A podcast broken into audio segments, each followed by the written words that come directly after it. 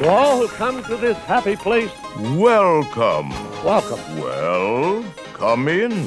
Let's put on the show. Your cadaverous pallor Aloha. betrays an aura of foreboding. Hang on to them hats and glasses. And now, Ladies and gentlemen, Remain seated, please.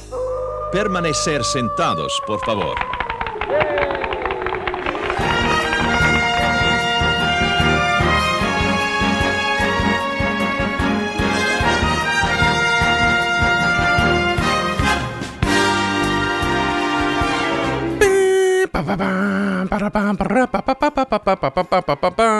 Hi, everybody, and welcome to Remain Seated, Please. You know, today's episode is sponsored by Star Tours, where they offer convenient daily departures to the exotic moon of Endor. Come spend an afternoon or the entire day with the lovable Ewoks in their charming tribal villages. It's a fun filled visit that you and your family will remember forever. So just ask for the Endor Express, available only from Star Tours. Non stop flights leave every few minutes, so don't delay. Visit Endor today. Oh, I love that. if you can't tell, this is a Star Tours episode.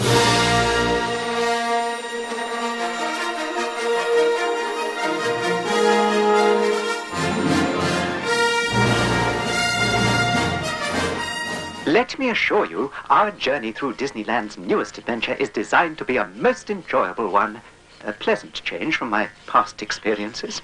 Man, I loved this ride so much as a kid.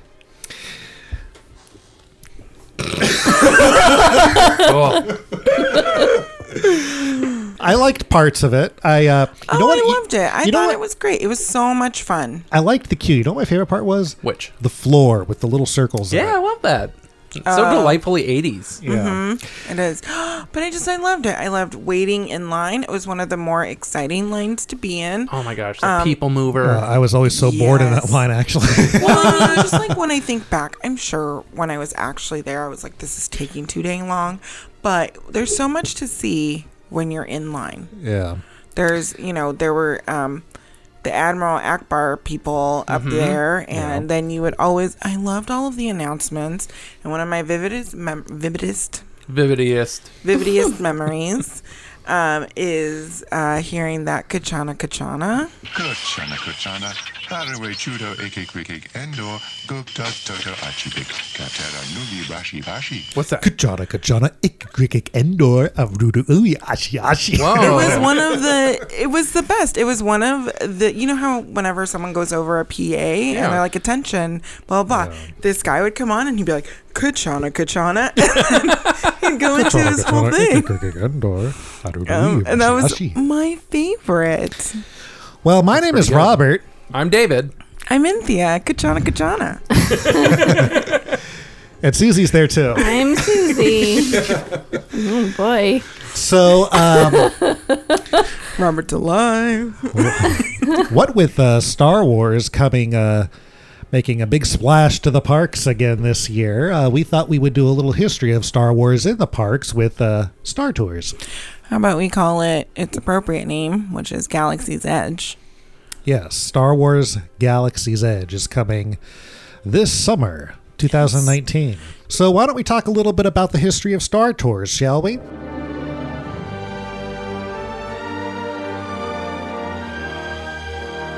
When talking about Star Tours, we first have to talk about the uh, ride system, the simulator ride. So, in 1976, Discovery Bay was going to be a land that was going to be added to Disneyland. Whoa. It never uh, saw the light of day, obviously. But at that point, there was a proposed simulator ride, but technology wasn't where it needed to be to make that possible. That was all the way back in 1976. Man, the Imagineers were so on the cutting edge of everything. Oh, sure. You can dream it, you can do it. Um, and then in the mid 80s, they decided to go back to that simulator idea, and they were going to do a simulator ride based on the film The Black Hole. Oh, was this before it came out? They were like, let's do this, and then it didn't do too well.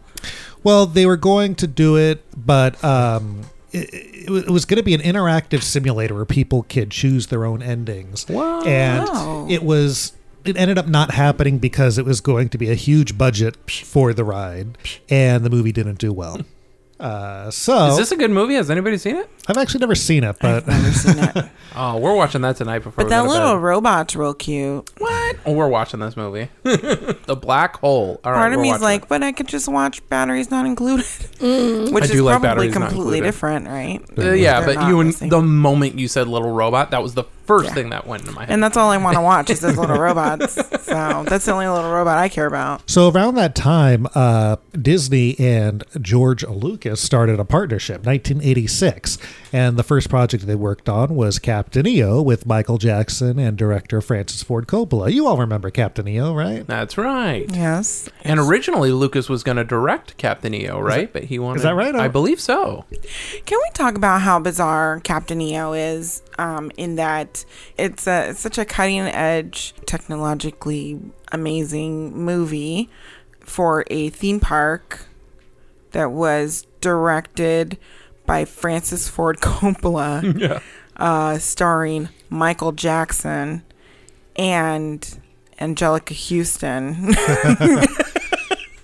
and uh, And it turned Yeah, out if you wonderful. said any of these things today, people would be like, "This is not happening. Whatever you're saying right now is not happening." Or it's going to And be it's absolutely horrible. And what would Yeah. it be? It would be like Quentin Tarantino directing Lady Gaga and like 100%. somebody else in Yeah. the space fantasy. Like Yeah, yeah, and like oh, uh, and like Anthony Hopkins Yes. is is Anjelica Huston's character, and uh, yeah, it just it's so bizarre. Um, and then it's in 3D, and there's a Oh whole gosh. breakdown s- sequence.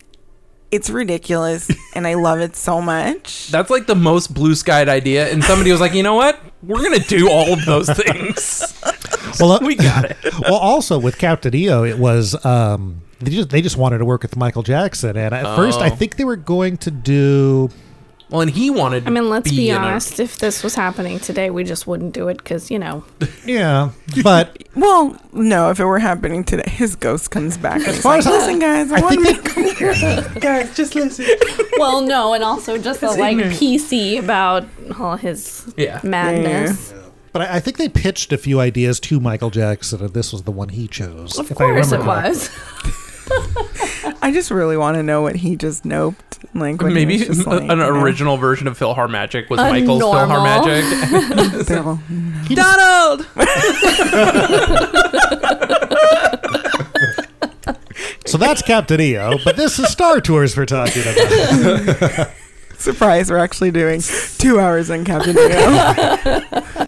So around this time in the mid '80s, Disney was kind of at a lull. The the the entire company because their animated films weren't doing great. You know, you had the Black Cauldron and uh, uh, what else? Oliver and Company was that out yet? Uh, that was late '80s, but Uh-huh. yeah, that was in the lull. Uh, Great Mouse Detective. Mm-hmm. Which Um, these are all really great films, and it breaks my heart that but they're not on the level of like Yeah. A Little Mermaid or a Beauty and the not. Beast or Yeah, anything yeah. like that. But uh, and and the parks were sort of having trouble with attendance at that time as well, which is why the '80s were so great because no one was there. but um, so Michael Eisner brought uh, George Lucas in to get the teenage audience to bring uh, to make Disneyland popular again.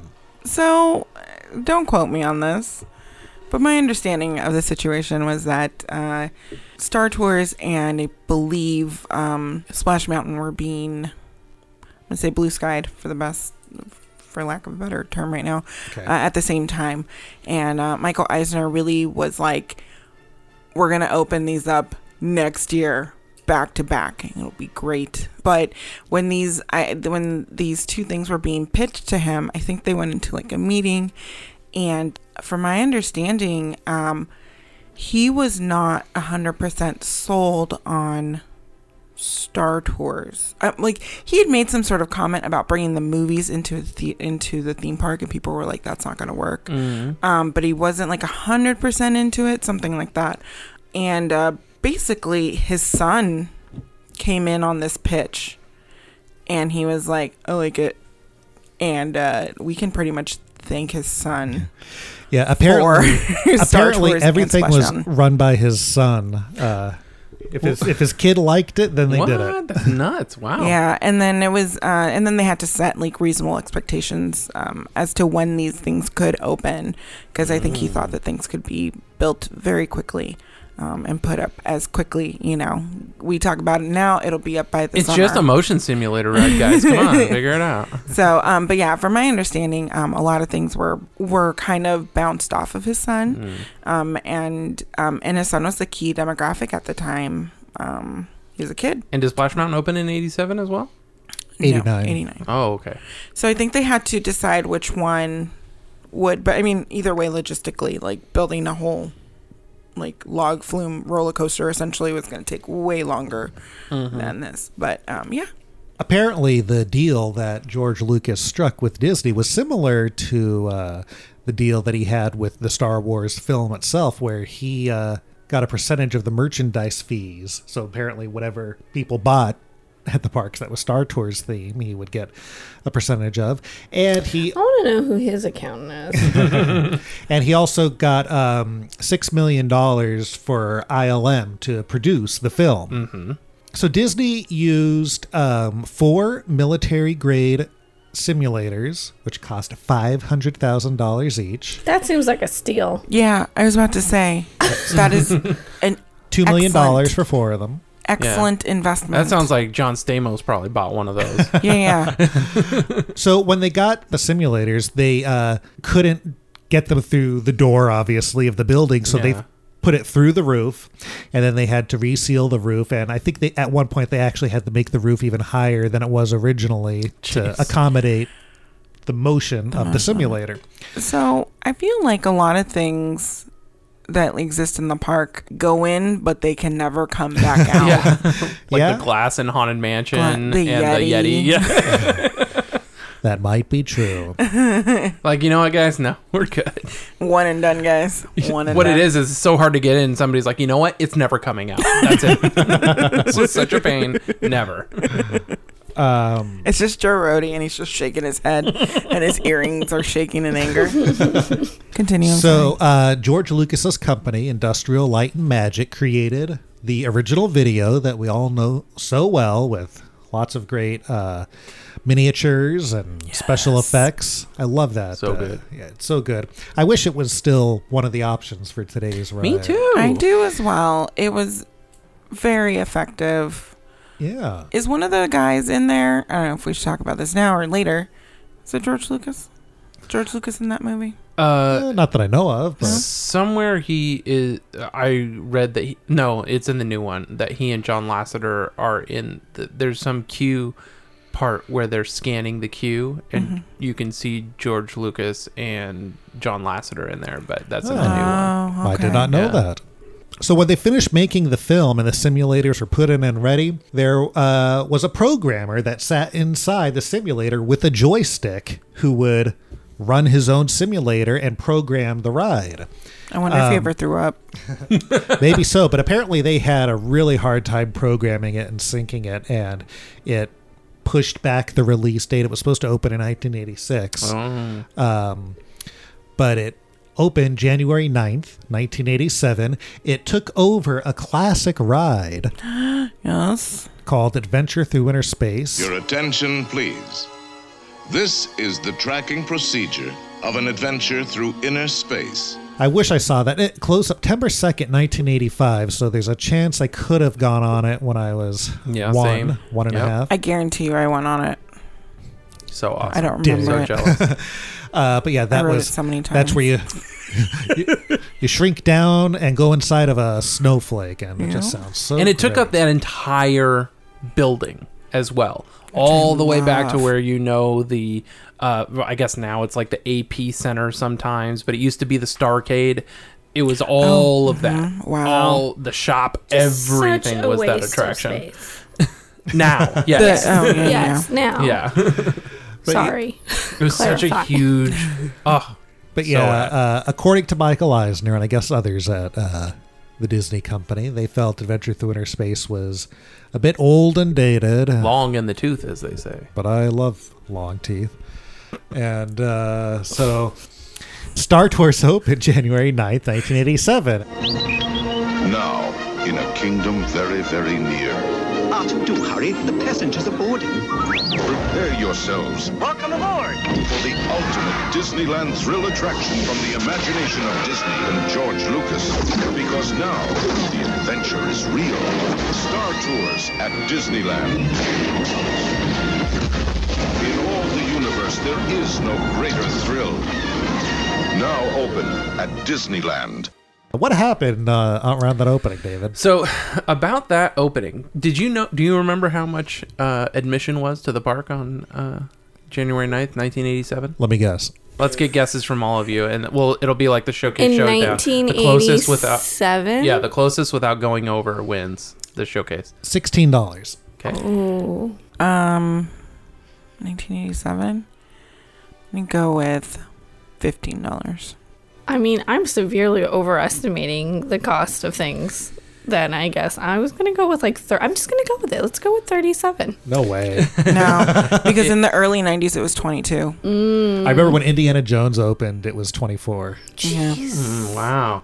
Uh, so Robert wins the showcase. What it was was it? twenty one fifty Oh, gee. to get into the park Ah. in nineteen eighty seven. That was a whopping twenty one fifty. So really, it's from eighty seven to ninety four that Indy opened. 95. Ninety five, it only went up five bucks. Yeah, and it could have been a special, though, for Indiana Jones. I don't know. Oh, but maybe. Um, so the launch event was called an interplanetary launch, and uh, it went from 10 a.m. on January 9th to 10 p.m.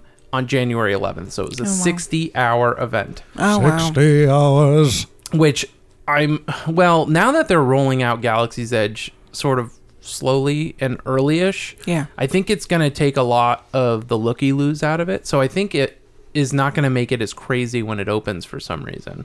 That might be true, uh, but it will still have an opening ceremony. But I, I thought this thing is going to be so insane. They must be doing something like Star Tours did when it opened because it was just insane at the parks when Star Tours opened. Yeah. Um, that they opened for 60 hours and the lines were just super long the entire time. Um, and there was actually a soft opening in December of 86, but they technically got it up and running in 86 but yeah uh, because it was so hard to sync up everything they sort of uh, spent that month Mm. working out kinks and stuff like that um, but the 60 hour party saw the line winding all the way down main street to the entrance of the park Jeez. Can you imagine That's oh, I'd i mean so mad. i guess star tours isn't that far from the front of the park but i Well, mean and it also didn't. Did it have that like Extra room? room? It didn't probably know. have that. yeah I doubt that it what had was that extra room before? Because I'd never seen it before. Uh, the story continues. Yeah. opened in 2011 with the line winding all the way down Main Street. George Lucas himself was on hand to help cut the ribbon, and he didn't have scissors. I was gonna say, did the scissors work? he didn't have scissors. What did he have? What did he cut the A ribbon? with? A lightsaber. That's what he cut the ribbon with. But somebody forgot to check the saber. Thank you all for joining us, and we look forward to you being the first riders on the uh, official opening of our Star Tours ride. And with that, I would like to ask George if uh, we're ready to cut the ribbon. Are we ready, George? Yes, we are. How about you, three CP3? Oh, yes, Master Michael. Thank you. All right, everyone. Prepare for the ribbon cutting. Artu, might I have the scissors, please? No, Artu, you were meant to bring them. I remember distinctly. Oh, whatever shall we do now? How on earth are we ever going to cut the ribbon? Don't worry, C-3PO.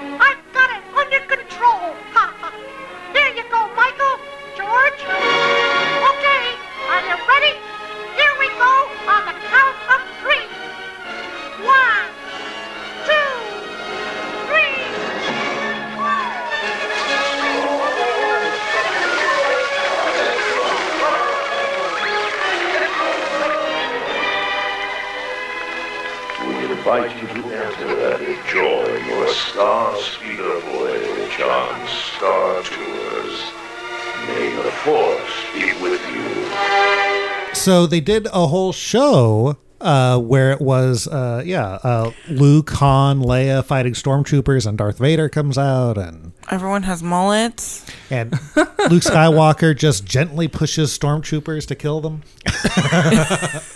It's very awkward. And is it Mark Hamill? No, No. Weird. I love how it's not the real voice of Mickey.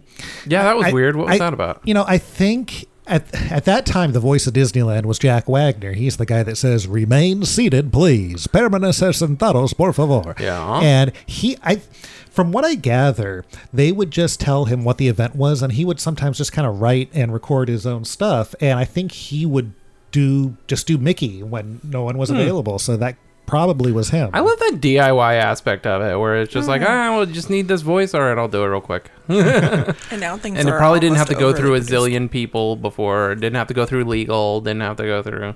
I'm sure they just played in. They're like, oh, he said what? So yeah, and then at the opening, uh, they asked Michael Eisner if the company had plans to bring Star Tours to Walt Disney World, and he says, "Oh, we're considering whether or not we're going to bring it at, at Magic Kingdom or at the Studio Tour in Florida, but at some point, I suspect it'll end up in Florida." And that's what that is. a wonderful sixty-hour event. That's right. And I even saw on the Disney Park blog a man named Stan says, as a 21 year old annual pass holder at the time, I was there for about 40 of the 60 hours that Disneyland was continuously operating to celebrate the opening of Star Tours. Upon passing through the main entrance turnstiles that weekend, everyone was given a black Star Tours inaugural flight January 1987 watch. I still have one of the That's two that I received. Oh, That's very nice. That's great. I wonder if he slept in the gutter or in uh, Yeah, right. the cinema. I'll watch. Um, so that's all I, information I have from the opening ceremony, and I didn't wa- watch the video. The easiest thing I could have done. It's a great video. Yeah, it's a great video. Well- Everyone should check it out. yeah, we'll put it in the show notes. So going back talking about uh, Star Tours, the attraction itself, it cost thirty-two million dollars to build. Oh, It is the first non-Disney attraction to be put into the park. Mm-hmm. What is the name of your vehicle? Do you remember? Star Speeder. Three thousand. That's right. Star Speeder 3000. and um, so obviously, you know, in the queue, uh, you see the Star Speeder 3000 and you have the Ackbars up there. I don't know what they're I don't know what they are. they're called. I, I saw what they are, but I I'm yeah, sure we too, and I've Google forgotten. It's actually unknowable. We can't Uh, possibly no, know what nope, it is. nothing will ever tell you. And Sorry, um, C3PO and R2D2 are in the queue speaking to each other. And apparently, rumor has it that those animatronics were original props from the original film. Oh, And this- turned into animatronics. and this is the only time you see a physical Star Speeder is when you're in this line. Correct. Yeah. And then when you go when you go to board, you see one also, but you're so focused on getting in that it um but I love that it's like this mural basically that you're walking yeah, through. it's like a Yeah. painted flat. Yeah, they don't even try. They didn't even put like I remember a little when bit. I noticed. I must have been like seventeen or something, and I was like, "Wait a minute!" It's pretty neat, though. it is. It's a great effect. I need to remember to look up and look around a little bit Yeah. more. Um, but I do like that we are on a platform mm-hmm. um, going into it. Yeah. yeah. Yeah. Sorry, I didn't mean to be like. Let me tell you about what I know. Um, one of my favorite things about Star Tours is the droid room, and I love the score they used to have in there.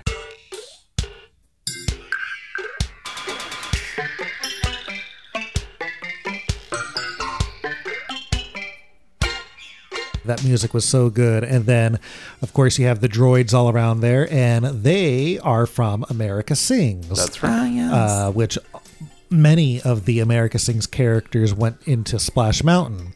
Uh, the droids in the droid room were geese, and now they are just de-skinned, so we can And you can see, tell from or their skinned, I guess. yeah, yeah. If you look at their feet, they're all they look like little webbed feet. yeah. yeah, yeah. Um, they don't. Before they used to have a lot of baskets that were moving Yeah, above you. and Yeah, those I were those. the under seat compartments, right? That was what they were. Were they? I never Were thought they? that. I just for thought some it reason was I always just- thought that's what they were. I thought it Oh. was the stuff you put under your seat. No, no, I just thought they were just baskets moving along to help the droids build things. Yeah, or Oh. like um, just getting shuttling. You know, getting parts and getting Yeah. stuff. I remember in the later years how dusty they always were. yeah, I always loved that. In the queue, they would play little scenes from the movie um, as uh, places you could go to. Because I remember always looking up and you would see Endor and you would Mhm. see the Ewoks Yeah. dancing on Endor.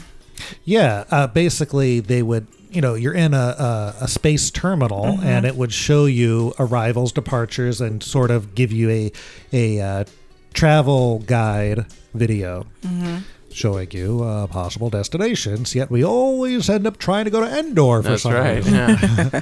um, so. The captain of our little journey is RX24, also known as Rex. Hi there.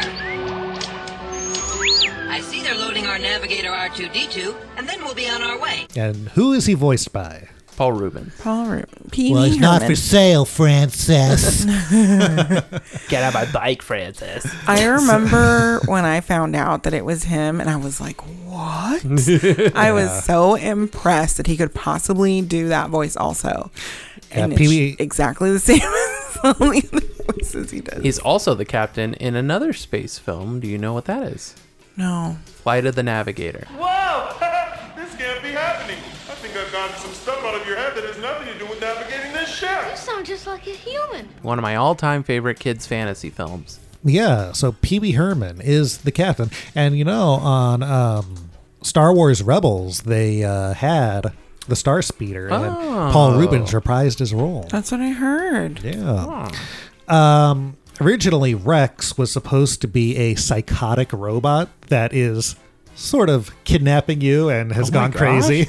I'm very glad they didn't stick with uh, Hijacked your yeah, aircraft. but they just they changed him just to an inexperienced robot to be more family friendly. It is, and it's just so much more comforting. and It's so likable, even Yeah. though he's just like mucking it up. But you're just like, yes, let's drive. Let's I've always wanted to do that. go through this. This is my uh, first flight, and I'm still getting used to my programming. oh my god. So originally, when uh, Star Tours was being created, ILM was going to make it a 20 minute journey. Can you imagine a 20 minute Star Tours? I would have vomited on everything. I say if there was more like down, yeah, I know. downtime. Well, they would, probably would have had to get more simulators because the the line would be five Yeah. hours. Yeah, long. it'd be gosh, ridiculous.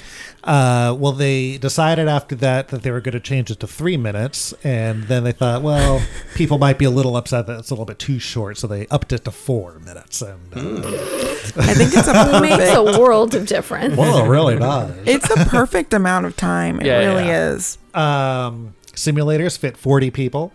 Have you counted before? No. No. Uh, one of my favorite little facts about uh, Star Tours is the uh, mighty microscope. That's right. Is in the film. The microscope, uh, when you would enter what became the Star Tours terminal, uh, uh, when it was Adventure Through Inner Space, there was a giant microscope, and you would see people in their omnimovers going into the microscope, and you'd see them shrink down. And it was in the place where the Star Speeder is. Right. In the queue, yeah. So in the video, they uh, when the Star Speeder is leaving its um, initial station, uh, you could see it to to the right. Yeah. And it's When also Star in- Tours is going the wrong way. Yeah, yeah. and it's also in the uh, current version in, in one of the sequences. I don't remember well, which one. Well, it's in the one that they don't go any they don't go to anymore, which is Coruscant. right. Well, now, well, right now it's all Last Jedi. Yeah. Yeah, in the updated ones. We'll get there. So the original um, Star Tours ran until July 27th, 2010. Uh, they also opened one up in Tokyo, which opened in 1989. Hollywood Studios also opened in 1989. It was called the Disney MGM Studios at that time. And Disneyland Paris has one, which opened in 1992. Uh, the Disney World version has two extra simulators. So it had a 50% more capacity than um, Yeah. Disneyland's, making the line go a little faster. I do like the exterior with Me the too. Endor forest that you're going through. Yeah, I don't they- think I've ever ridden it in Florida though. Oh, really? Oh, we have not. I have, but I don't. We did not. Yeah, yeah, we did. Because remember, I there's a picture of me with the Yoda on my back. No, I thought we went on it. Well, we oh we might have because we walked inside and I was like, it's so blue in here. yeah, I mean, it, once you're inside, it's exactly the same. Uh, but yeah, it's neat. They have. I think their uh, load area might be different. They have a giant AT-AT. Oh, okay, wait a minute. You say AT-AT, I say AT-AT. I And I, u- believe that AT-AT is the correct pronunciation. I used to say at at, but everyone said it's AT-AT. It's AT-AT. I'm sort of with Robert. I think it, I think AT-AT is an, a colloquialism. I think technically it's an AT-AT. I, that's what I heard. I like that you guys are trying to tell me that I'm wrong. However, I did have a conversation very recently with someone about this, and then we Googled it, and AT-AT is the correct pronunciation. So when um, Star Tours, the original version, closed in 2010, Hollywood Studios had a, uh, a closing ceremony. They had um, a last tour to Endor, and it was part of Star Wars Celebration. Mm. They, that Star Wars uh, sort of Festival. yeah, it's like a week long Oh, okay. convention type Sure. thing. Uh, they had lots of people on hand. They had George Lucas. They had characters. They had the Jedi Training Academy open. They had Death Star Disco, Bespin Stage Dance Party. They at the Indiana Jones stage show. They had Raiders of the Lost Jedi Temple of Doom, a fan film of epic proportions, live show. Can I say that the opening, the pre-show with the, uh, I'm going to say she's a stewardess, but um, who helps you out um, with that wonderful hair and that red blazer. She, I believe, is she not at the opening of Star Tours? Was she? What I thought she was there. I don't remember, but yeah, they she's had great. someone very similar. I've always wanted to dress up as her That'd for. Halloween with her glorious side bun situation. Um, and I do enjoy what she was ultimately replaced with, which is an but it's a droid. Yeah. It would be amazing if they still had a throwback to her in some capacity. Yeah. Like maybe one of the people in that video. Yeah. I do like the older video better because now it just looks like a cartoon now. It does. Yeah. It does, it does. And and but also the voice is so good. The voice is good, but then also um, like the Chewie costume like isn't as good as it was originally, and I don't know. But uh, so what else did they have? They had a hyperspace hoopla, Symphony in the Stars fireworks, and a Star Tour shutdown ceremony. In that ceremony, it had C-3PO, R2D2, Boba Fett, Darth Vader, and what I'm sure is bumbling stormtroopers. You know. There's nothing I hate more than bumbling down. stormtroopers. Why? I stormtroopers I'm fine with, but when you go to Disneyland, and you see them bumbling, going this way, and then they just fall over each other, and then uh, I oh god. Well, doesn't Lucasfilm also hate it too? They don't want them to be Is that right? bumbling. I thought the impression was now they don't want them to be so comical What with the new movies? Because they're supposed to be serious. They're supposed to be. And that's my problem. And I mean, the only reason they're so bumbling in the first place, other than they cannot shoot at all, Yeah. um, was because the actors couldn't see. Well, They was the first time doing this, right? With that closing ceremony, R2D2 was supposed to be the one to shut down the attraction, but Boba Fett came in and destroyed the ride's power supply using a thermal detonator. Oh no! So in 2000, Oh, in 2011, Star Tours reopened as Star Tours. The adventures continue. Notice I said adventures continue, not adventure continues, because now there is more than one adventure. Right? Uh, yes, and I will say that while I really do love My Heart Will Always Belong to the original, this was a real good upgrade. Yeah, it's not it's not bad. I- It, it would be better if they just included the uh, Original the sequence. original one in there as, As an, an option. option, yeah. So in 2011, it opened at Disneyland and Walt Disney World. 2013, Tokyo got the uh, updated Star Tours, and Paris got it in 2017. So originally, when the new Star Tours opened, it was supposed to take place between Revenge of the Sith and A New Hope. So we actually went back in time Mhm. as to what the original Star Tours was, because the original Star Tours is supposed to be after Return of the Jedi. So Is it supposed to be went Revenge of the Sith? it's supposed to be between the prequels and the original movies. Basically, where Rogue One lands. Gotcha. Okay. uh, where originally it was after the whole Star Wars story. Even though we go to the first Death Star. The, okay. Yeah. yeah. And There's then always- we also go. Don't we? Well, I mean, I guess pod racing. You can pod race at any point. Yeah. Well, that's the thing. Uh, they said, you know, they placed this new Star Tours um, in between the prequels and the original movie. And they wanted to go to Hoth, and they decided to cancel the Hoth option because uh, that um, happens in, in Empire Strikes Back. Uh. So uh, they were just going to do something where you go to Hoth, and instead of seeing that famous battle, you would just run into tauntauns and wampas and things like that. Yeah. Mhm. Well, George Lucas really wanted the battle in there, so they put it back, and he said, "Well, uh, blah, blah, blah, blah." he said." um, but George Lucas decided uh, uh, he wanted to keep it in there, and he says, "Well, yeah, yeah, there could have been a, uh, a battle that happened in the past. It doesn't have to be the same battle." So one of the biggest changes to uh, the new Star Tours is it's now in 3D, which wearing glasses isn't the best thing, but sometimes the 3D works really well. Yeah. Um, It was very effective with one of the endings. yeah, when you go to Naboo. Gungans. Yeah. Yes, Yeah. that was my favorite. Yeah. Yeah, that's my favorite one too.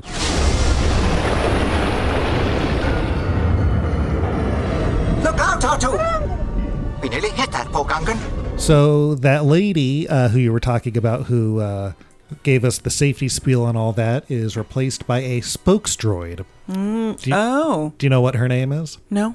Aly San San. That's right. Played by Allison Janney. I knew it was Allison Janney. One final reminder smoking and photography are never permitted on any Star Tours flight. That's Yeah, great. Yeah, she does a great job. Uh, our pilot is uh, named Ace. Okay. But then, you know, things happen and uh, C3PO comes on board and they start the ride with C3PO as our makeshift pilot. Um, is there a reason why they decided not to keep Rex?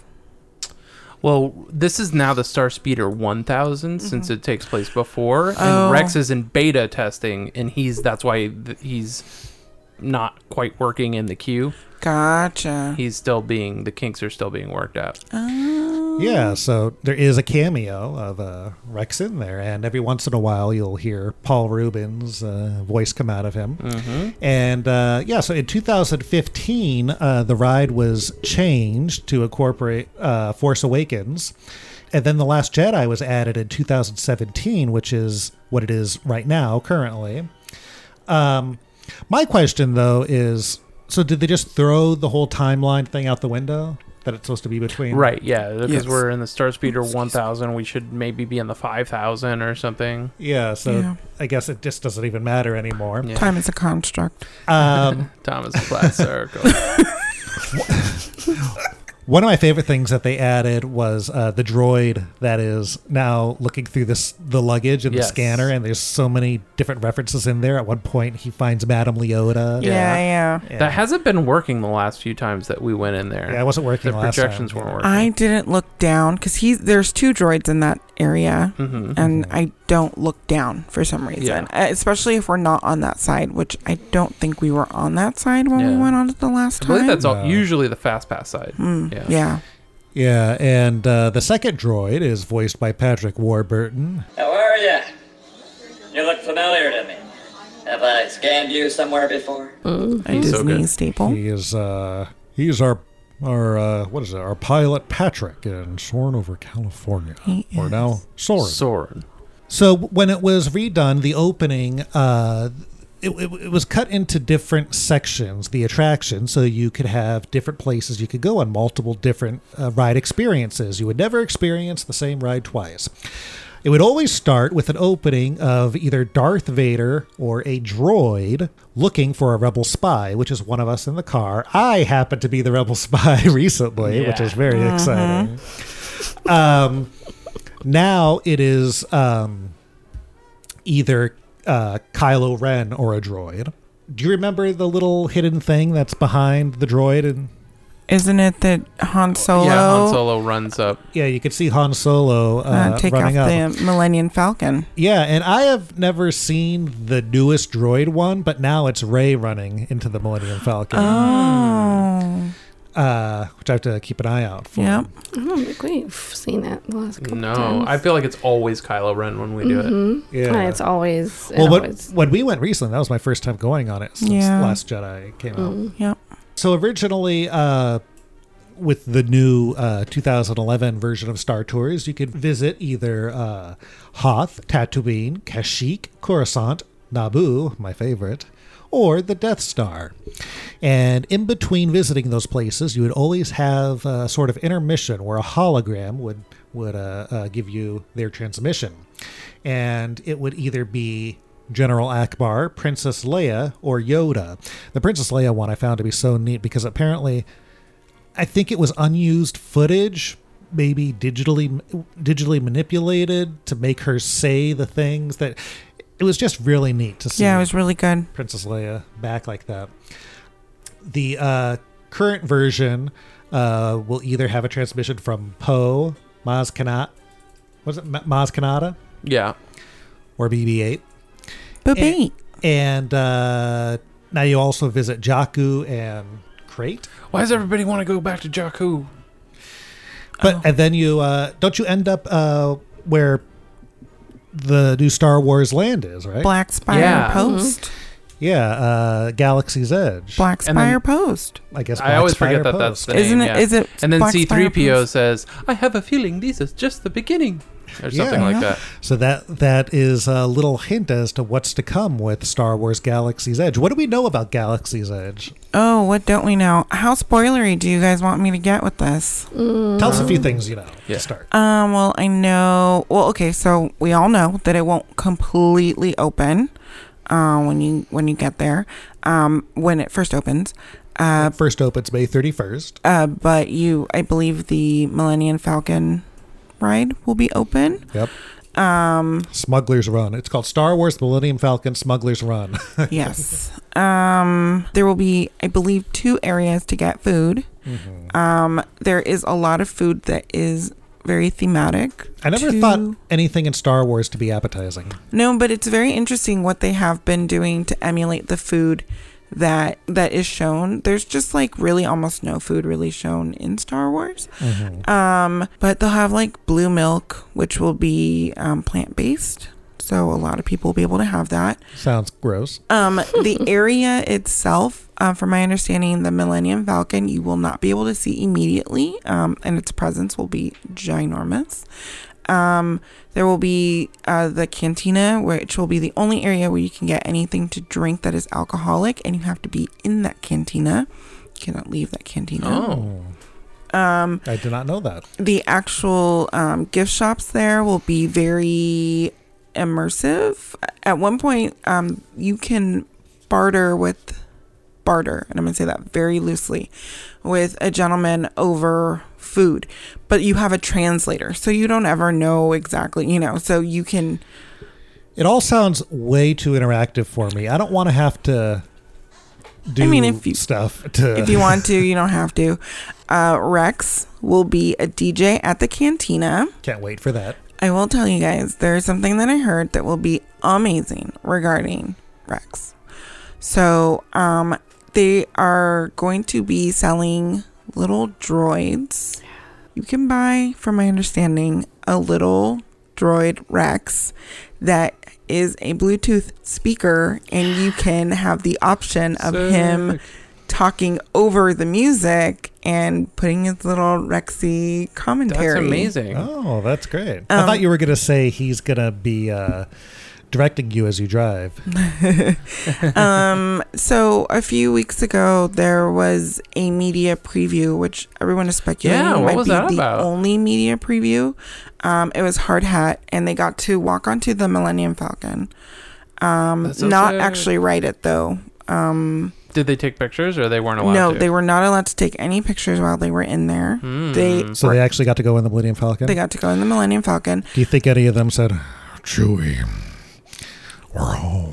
So it was um apparently it's so impressive just to sit there, um, push all of the buttons. They didn't Mhm. write anything; they just got to sit in there, and um, from my understanding, it will feel like you are the only people going in and out of this area. That's so sick. Um, so the person that um that I heard most of this stuff from is a uh, reporter called um, named Carlye Wisel, and she Mhm. writes for Eater and Travel and Leisure. So I highly recommend checking her out. She was very animated about it. They also went into part of Rise of the Resistance. yes, thank you. I pulled that out of thin air. apparently the limited parts that she was in were insane to be in. Um, it is so expansive, and apparently, the entire experience I'm not going to say the ride, I will say the experience is over 20 minutes long. That's right. Yeah, I love the idea. Um, there are there is a room that she was very confused at being in because it was so large. Like, how could they build a room this big? Yes. Interesting. I wonder if it's some sort of forced perspective that makes it appear larger. I than it is? possibly, I'm sure, but she said it was actually physically just so large. Hmm. Um, and they will have a mixture of animatronics and static figures in this room that are stormtrooper based. Um, hopefully not bumbling. Uh, so uh, she said, uh, yeah, that it was just so impressive. And they did that one commercial for the Super Bowl Yeah. that was shot in the queue for this attraction. And that was so impressive on its own. Yeah. The the Millennium Falcon one was it was cool, like it's whatever, but it's just the cockpit. That's all they can show you. Right. This one though actually showed you that space that you would be occupying. Yeah. So apparently, super um, impressive. There will be a lot of newer technology that we've seen used, but super improved on. Yeah. In in that ride. So apparently, it looks bonkers just from what they saw at this media preview. For the first like month, you have to get reservations in order to go Yeah. in. Um, I'm not too sure. land. Yeah, to the land. There will be no fast passes. Um, I think most off. things are initial. Yeah. All Yeah. of this stuff is initial. So yeah, apparently it is very large. It is very very immersive. Um, the Millennium Falcon is wonderfully hidden. Um, the food apparently is very delicious and does cater to different types of culinary preferences. I Think you'll be able to hear the Mark Twain in there? Hmm. I think the walls are probably high enough, and you're so close that it would be going over you. But either way, I mean, you are at this Black Spire Yeah. post or whatever, but you're still in Disneyland, so Yeah. it would make sense to still be able With to With the Millennium. Falcon being hidden, it makes me think that because the entrances come from Critter Country and uh, the two entrances on the Frontierland side, that maybe it's actually like inset near the rivers of America. So really, you're walking into the land, and oh, it's actually behind you. I How could it be hidden in the land? That's so it's weird. to not like I'm not saying like it's hit, but it's not like when you walk in, you It's have to go point. around a corner I see, I in see. order to see it, Got it. kind of a Mm-hmm. thing.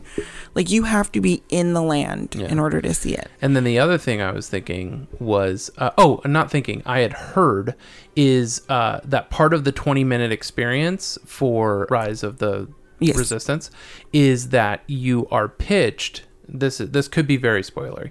You are pitched that you're going on an adventure, one adventure that fails, Mhm. and then you end up going on a different adventure. Oh. And that's part of you're you're basically set up for one experience Mhm. and I believe during that experience the room moves. Oh. And then that's this could be very spoiler, this could be wrong, but I believe the room moves during this failure and then you go on to the next thing which it is helps accommodate move people through the experience. Mm, interesting. Uh, yeah. When I was a kid, what this is starting to remind me of is in Vegas they used to have a Star uh, Star Trek experience Mhm. that you it was the coolest thing I'd ever seen. You literally get beamed up in that you stand on the the the platform to get beamed up. A bunch of steam happens, and then when the steam clears, you're in a completely different room. That's so and funny. Everybody stays in character that leads you from place to place. And at one point, it was me, my sister, and my brother-in-law. The something had happened, and we got separated from the group.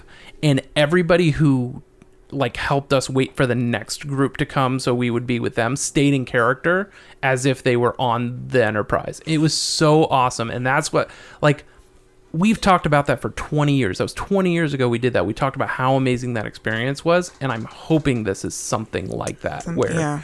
people are leading you through these things that you do Mhm. um anyway that was all I I'm wondering.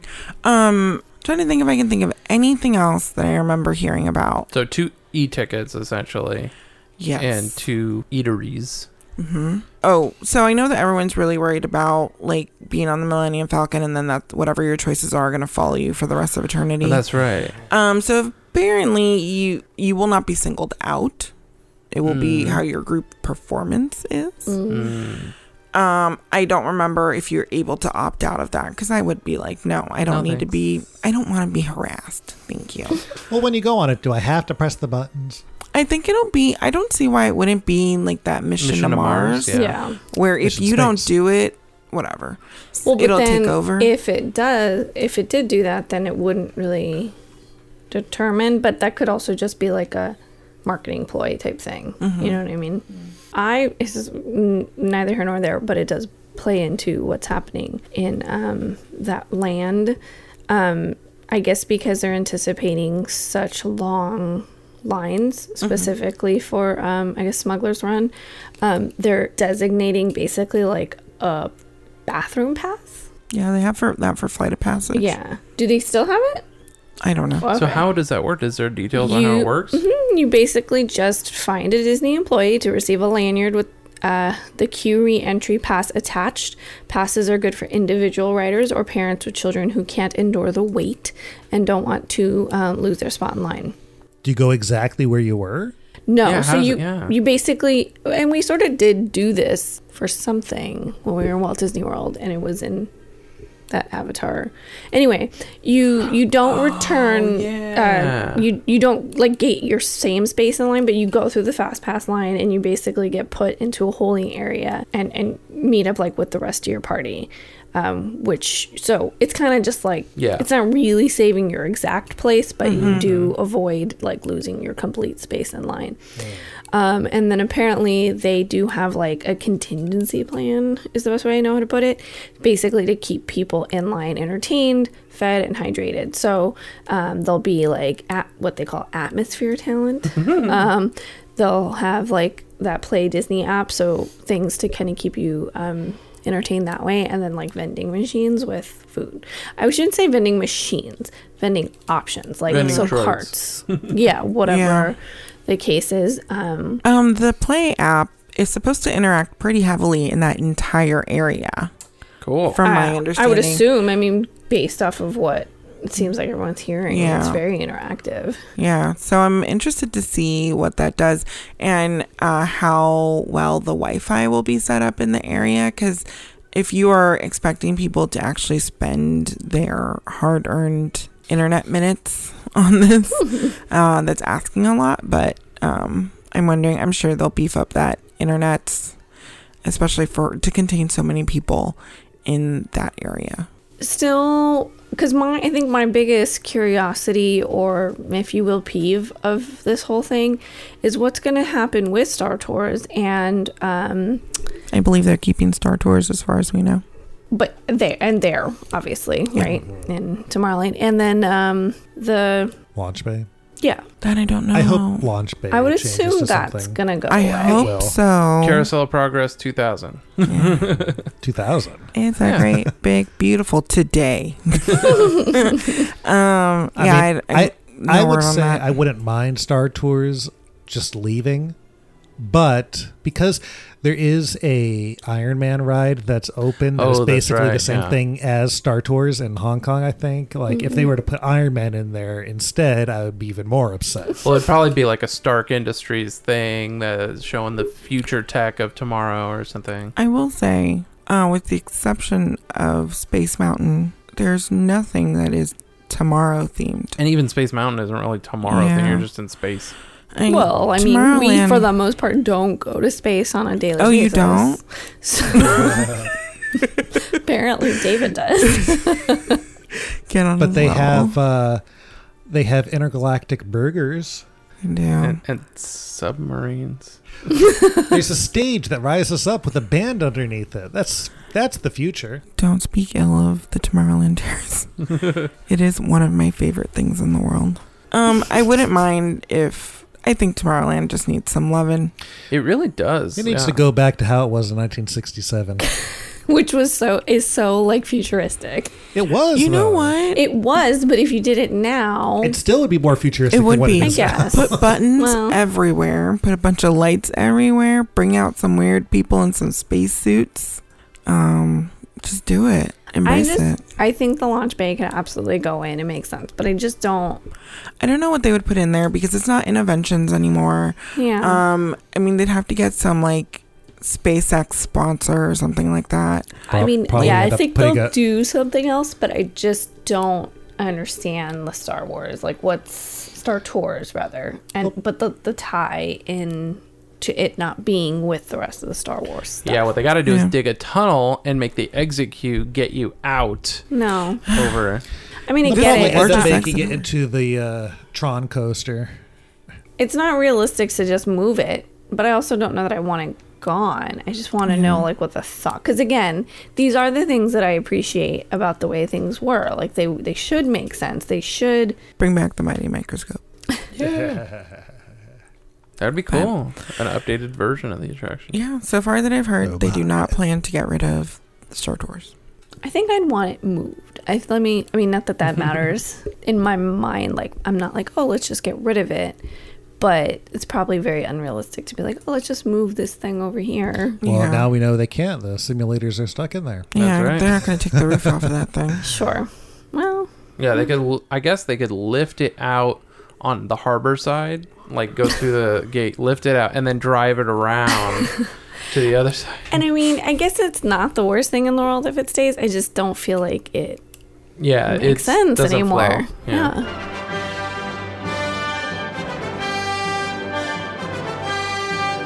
So that is our special Star Wars episode featuring Star Tours and what's to come at Star Wars Galaxy's Edge. And that's just like scratching the surface of it. Yeah. This does seem very exciting.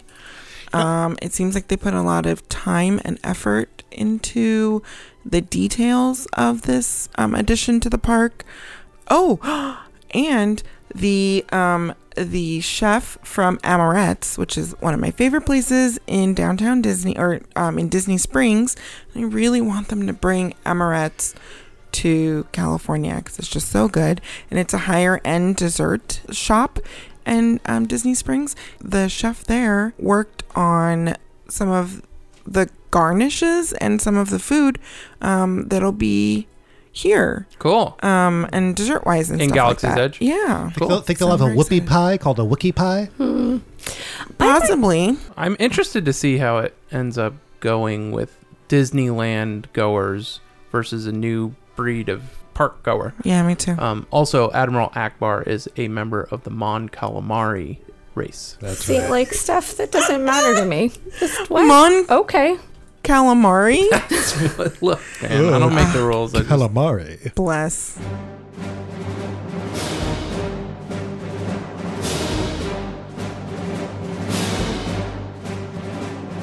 What are you looking most forward to as Star Wars Galaxy's Edge? Let us know in the comments below. Oh, I thought you were literally asking. I thought you were asking Robert, and Robert's just like nothing. I'm excited to hear the uh, the the different voiceover performances. I want to hear off in the distance. OMG, Mace Windu, what? Uh, Anthea, where can we find you on the internet? Um, you can find me at Magically Delicious on the Instagrams, the Facebooks, and the Twitters. And Susie, where can we find you on the internet? A little sprinkle of Disney on Instagram. And you can find us at Remain Seated Pulse on Twitter and Remain Seated Please on Instagram and Facebook. And you should also rate, review, and subscribe on iTunes and or whatever podcast player you listen to. Just like listener Meow Meow Fits Fits. who says nostalgic fun Disneyland. The crew at Remain Seated Please do an excellent job at making me want to desperately, painfully go to Disneyland like right now. These guys are so filled with so much fascinating Disney history that you'll find yourself going, ah, creating your own perfect slapstick humor st- sound effects, all Abbott and Costello style. The recorded sound effects come in at just the right hilarious moment, making you think you're listening to a classic 1930s radio broadcast. Thanks, guys, for making me laugh and smile and smell fresh churros in the air, alone in my studio apartment. It's the next best thing to an unaffordable Disneyland ticket. And on that note, I'm David. I'm Robert. OMG. I'm Inthea. I'm Susie. Bye. Bye. See ya. Wah. Ah, wah. Oh, bye. Oh, bye.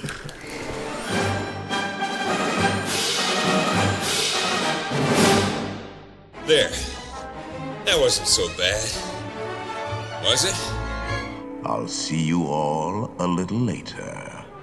You may not survive to pass this way again. Time to be moving along. Hurry back. And barrel around to see us again. Hit it, R2.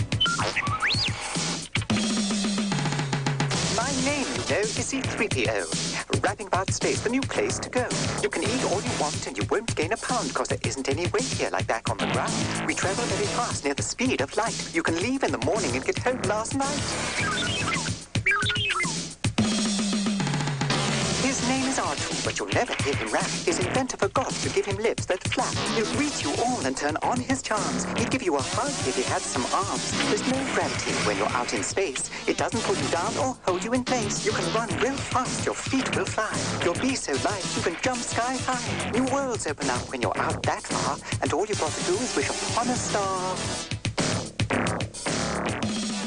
I wonder if they're going to have an action figure of Yoda. Then I could really have oh, a toy Yoda. This joke.